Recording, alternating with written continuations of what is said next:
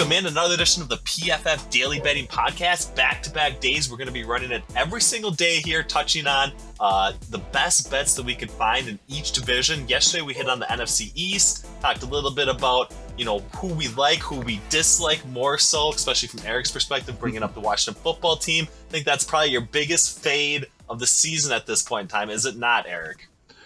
I mean, I think right now, I certainly am more under on teams than I am on over. For example, like, as you know, I mean, we bet together. Like, I haven't bet over on Kansas City even. Right. So, like, I'm on over for a few teams that I think are going to be better than the lowest win totals. But I'm mostly on unders here. And the biggest one, I think, that I've convinced myself over the past few days is the Washington football team. But we go out east, right, to another division here, the AFC East. And this is an interesting division, right, because last season we saw Buffalo win the division for the first time since the mid-'90s. And we saw a team other than New England win it for the first time since 2008. Miami, who was the team that won it in 2008, had a winning record for the first time since 2016, while New England had a losing record. The Jets were in the tank for Trevor until they inexplicably won a couple games down the stretch, and they finished with 2 wins and with Zach Wilson. And the way the betting markets have it now, they have Buffalo clear favorite to win the division, followed by Miami, New England sort of like equally handicapped there. And then the Jets sort of pulling up the rear, Ben. What do you think about that order? Does that order make sense to you? Yeah, it definitely does. I mean, at this point in time, we're going to see Josh Allen. The expectation is that they establish some dominance in the AFC East. We had, the Patriots run for quite some time.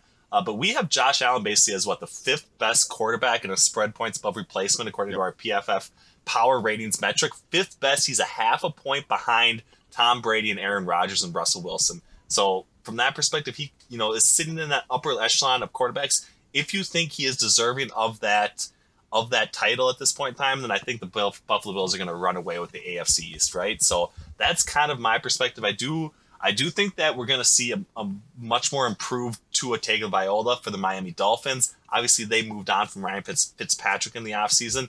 They're buying into what what he's put forth. Obviously, there were some, early rumors, training camp difficulties, a number of high interception days, but I think some of those reports have started to turn the corner, and they kind of have a lot of the offensive pieces in place to be a really productive offense. Of course, they went outside Will Fuller. They still have a couple other receivers out there. They still have Mike Gesicki at tight end as well, drafted Jalen Waddle. So I think from that perspective, they could be this team that if they focus on a pass-heavy offense like the Bills did last year, they are basically the only option I think that could potentially unseat the Bills from my perspective. How are you kind of assigning it based on kind of like our PFF power ratings and the simulation that we have running? I'm very much with you as far as I think the Bills are the favorite. We have them at a 57% to win the division, which is not quite good enough to make a bet. New England and Miami are, sort of the two next ones in the betting market, both at plus 350. We, however, we have Miami at 8 wins, which is a little bit beneath their market value. We have New England at 7.6 wins, again, beneath their market value.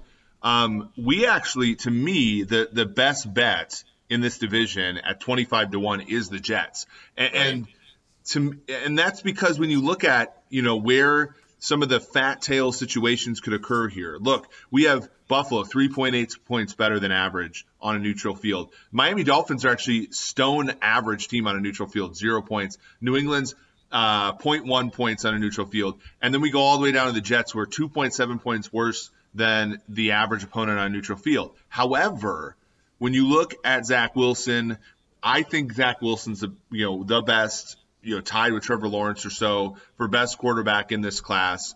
You have that. You have a new head coach, and that the difference in head coach over what you had in Adam Gase, I think is going to be immense. And then lastly, the Jets have the third easiest schedule in the NFL, right? So if things turn out well, let's say you get like a COVID scare with the Buffalo Bills.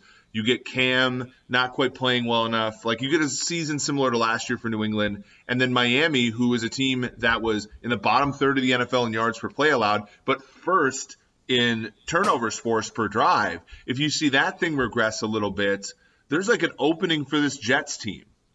And at 25-1, I mean, geez, like some teams aren't even 25-1 to win the Super Bowl, right? And so you're getting great odds there. To me, that's the best bet. Right. I definitely agree with you because I do think it is a really top-heavy division, right? Like the Bills are the runaway favorites at this point in time. But if they falter for whatever reason, it could be, you know, whether it's an injury to Josh Allen, whether it's, you know, some sort of COVID situation like you brought up, whether it's any number of competing factors, some of them outside of their control, some of them within their control, they could still have a slip-up. And if they do, I definitely agree with you that not only the next most likely team, but based on the expectation for payoff, I do think the Jets are definitely the best approach. We have Zach Wilson basically on the same level as Trevor Lawrence, Daniel Jones, Justin Fields for our spread points above replacement. Obviously, we really liked him in our college to pro projections, not necessarily catching up to Trevor Lawrence last year, but I do think that he was probably in discussion potentially for being the top prospect, a lot more likely from our college pro projections than what other people were giving him credit for at this point in time, right? So they kind of seem like the forgotten rookie quarterback team that isn't really getting too much hype at this point in time. So I'm definitely with you. Plus 25, I think you can lay down, you know, a small quarter, 10% unit bet or something like that. And I do think that could be a, you know, justifiable play as we head into the regular season, because I don't think I necessarily want to buy into the Bills as much as what the market indicates at this point in time, just based on where our simulation is at, and also just based on, you know, the sheer lack of sort of chaos that we're kind of seeing from an outsider's perspective with the Cole Beasley thing that has died off a little bit, but, you know, him and Hughes basically going back and forth on social media, I don't really think is a great look from a team perspective if they want to accomplish some of the goals that they set out for this year. So I think fading that is definitely a viable play at this point in time for sure. Absolutely. You look at this division with the win totals. It was 9, but you look at Pinnacle, actually, New England and Miami are both 9.5. You're juicing under for Miami more than you are New England, weirdly. The Jets, though, over 6, plus 106. To me, that's a bet I'd like to make, as well as the 25-1. Again, you look at that team, Elijah Vera Tucker, Makai Becton, Corey Davis, Elijah Moore, a defense that I think is a lot better than people will give it credit for, especially given the prowess of Robert Salah, the best defensive play caller in our metrics last season. To me, this is the bet to make in this division. Again, we like Buffalo, just like yesterday, we like the favorite to win the division, but just not at market prices. Right. At this point in time, that's what you're shopping, right? You're not betting teams necessarily, you're betting prices. That's kind of where we're at this point in the offseason. So I do think that is definitely the justifiable approach as we head into the season at this point in time. I do kind of want to get maybe your thoughts on just a couple passing yardage props. I know from our perspective, Zach Wilson basically has like lowest passing yardage number on DraftKings for quarterbacks, 3,850.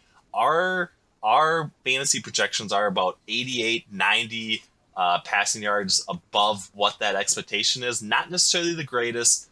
We are kind of a lot higher on a guy like Tua than Zach Wilson. If you were going to bet one of those two head-to-head, would you be leaning towards Tua or would you be leaning towards Zach Wilson at this point in time? I would do Zach Wilson. I think in the best-case scenario, the Dolphins are going to try to play a game that is sort of more conducive to, you know, like lower scores. Right. And that's not going to yield sort of the passing yardages that we're going to want here.